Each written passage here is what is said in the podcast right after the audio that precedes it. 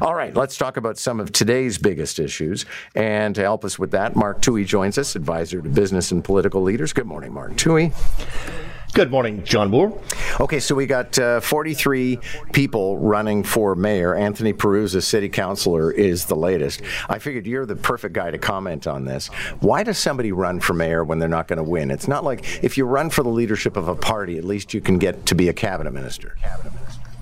Uh, they all think they can win. That's the thing that I learned from Rob Ford, which was his uh, secret weapon on how he had planned to talk uh, city councilors into giving, you know, uh, reducing their size of council. Because he pointed out to me, all politicians always think that they're going to win, and because you convince yourself that it's possible. So Anthony Perruzza is looking at the math, thinking there's 43 people, they split the vote evenly. I need 17 people to vote for me, and I'm the mayor of Toronto.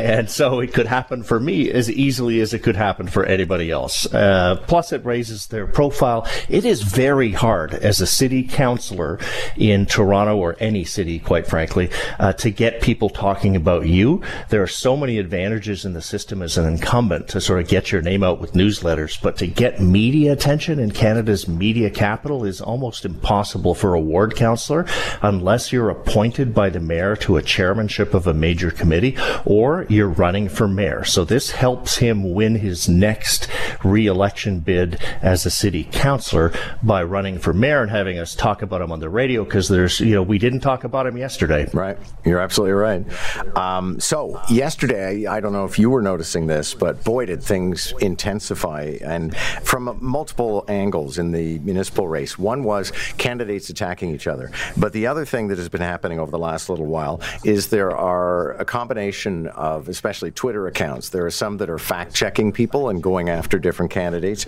Others are posting fake social media. So, I mean, this is uh, what would one say an intensification of something that we've seen in previous campaigns, but it's the new normal that you don't know what's real and what isn't.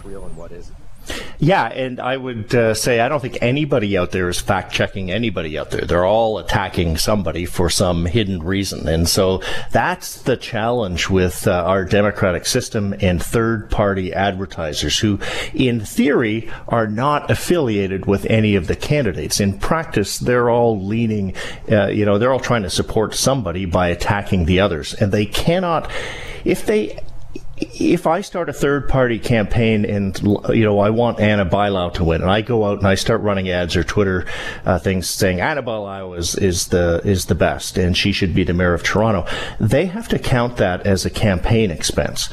But if I attack all of her opposition, she doesn't have to count that as a campaign expense. So that was a backdoor technique that the unions figured out years ago in Ontario. Uh, they brought in third party advertising advertising limits to sort of say, okay, even if you're attacking a candidate, then we are going to put a limit on the amount of money you can spend.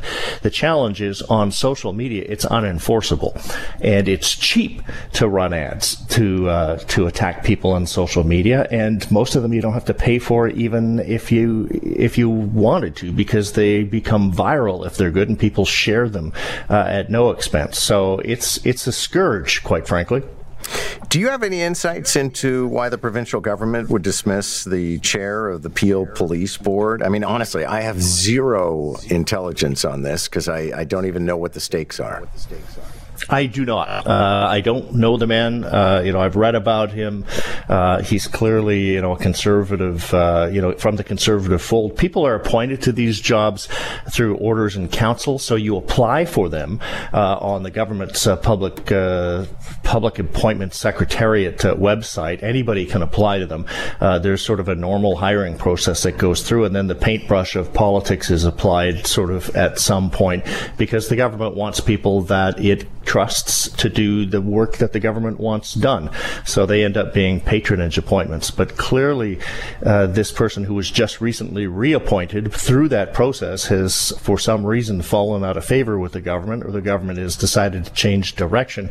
They need to say something about it because failing that, we will all start to suppose why he might have fallen out of favor, and that's not going to be good for this person's character. Uh, he probably will be leading the charge to get people to you know, either talk about or or you know, why, why he was let go so that it doesn't disparage him or disappear completely off the face of the map if there's another shoe coming. Based on your time at City Hall, you may have some insight into the introduction of longer wait times on the TTC. I have to think this is one of those things where you sort of gamble, like, okay, we're going to space the trains 90 seconds further apart. Let's see if that affects ridership.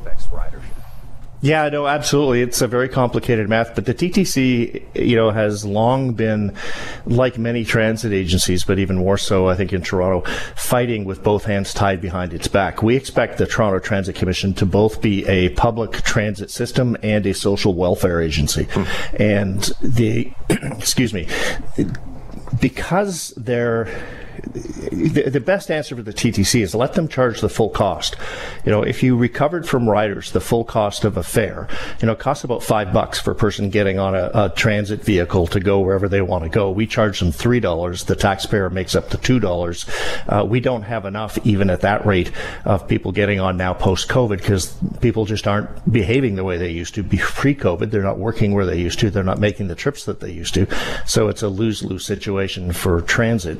The only only real long-term sustainable way out of this is to sort of say it costs five bucks, you're going to pay five bucks, and if you can't afford it, then we'll have the existing social service network f- subsidize you, and and let the managers of the TTC sink or swim be held accountable for delivering a service at a price that they can pay for at the cost that they charge. Um, the Trudeau Foundation, yesterday I was reading in La Presse because they seem to be leading the charge, what it is that is undoing that organization and why people resigned. But I guess the question for a lot of Canadians who don't have the time to dig into what's going on at that foundation is what level of scandal are we at? Uh, this just keeps getting worse. And because it is attached to the name Trudeau, this is not good for the prime minister. It's just yet another, uh, you know, scandal that has the label ethics and integrity uh, affronted to it that is attached permanently to his family's name. Whether he's done anything wrong or not, it doesn't really matter. Just it's another lodestone around his neck, and it's complicated. And this, it's so many media outlets now finding new pieces of information. This is not one newspaper attacking the Trudeau Foundation. This is not a political party or opposition parties ganging up on the Liberals. This is something that has its own flame now, and it's going to continue to burn until somebody puts it out. In the meantime, it's a Trudeau problem. I, I, would offer that maybe it's just time we stop establishing with tax dollars foundations for governors general and ex prime ministers. Yeah, well, you know, it's uh, didn't work well out didn't work out well for Dundas, so I'm not sure. You know, everything you put somebody's name on it. If they're a politician, there's going to be a lot of people who don't like them, and that's not going to end well in the long run. Thank you, sir. Good to have you this morning. Take care, John. Mark Towhey is a former, well, not a former, he's a present advisor to business and political leaders, but he's also the former chief staff to the mayor of Toronto, which I think brings a lot of focus to some of the stuff that we were talking about.